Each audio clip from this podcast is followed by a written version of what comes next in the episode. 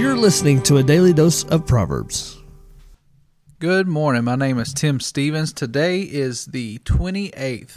That means we're reading out of Proverbs chapter 28 and we're reading verse 7. So, Proverbs 28 and verse 7, it says, Young people who obey the law are wise. Those with wild friends bring shame to their parents. So, let's read that again. So, it says, Young people who obey the law are wise. That is few and far between to find a young person who obeys the law and is very wise. Um, I know that if you have kids, you feel that to your bones, that statement. And um, at once, once upon a time, we were all kids, and it was so hard to obey the law. Most of us fell into the second category that it says those with wild friends bring shame to their parents. So one day, me and a couple of my buddies, we um, we wasn't drinking or doing anything like that, but we just wanted to go to a, a local breakfast place. So we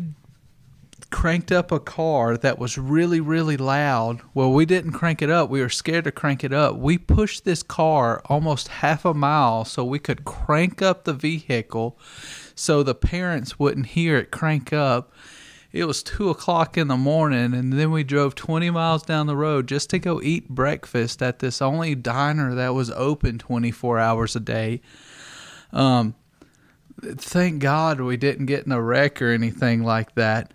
But in those moments, that's a lot of the category that a lot of us fell in where we had these wild friends that brought shame to our parents. And then a lot of us became parents, and then we understand the level of disrespect or the um, level of I don't care that that requires to do something like that. And we couldn't imagine our kids doing something like that, and we did it, but we just we were we didn't understand um, the magnitude of the decisions we were making as a kid.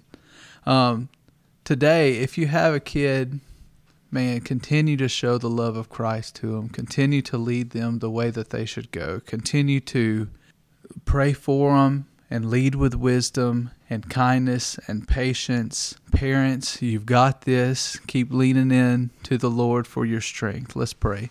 Father, we thank you and we praise you and we love you. Father, I pray for peace and courage and strength to young people, people with kids, with grandkids, dear Lord, that they'll lead in a way that leads their children straight to you. Lord, we love you, and in Jesus' name, amen. Thank you for listening.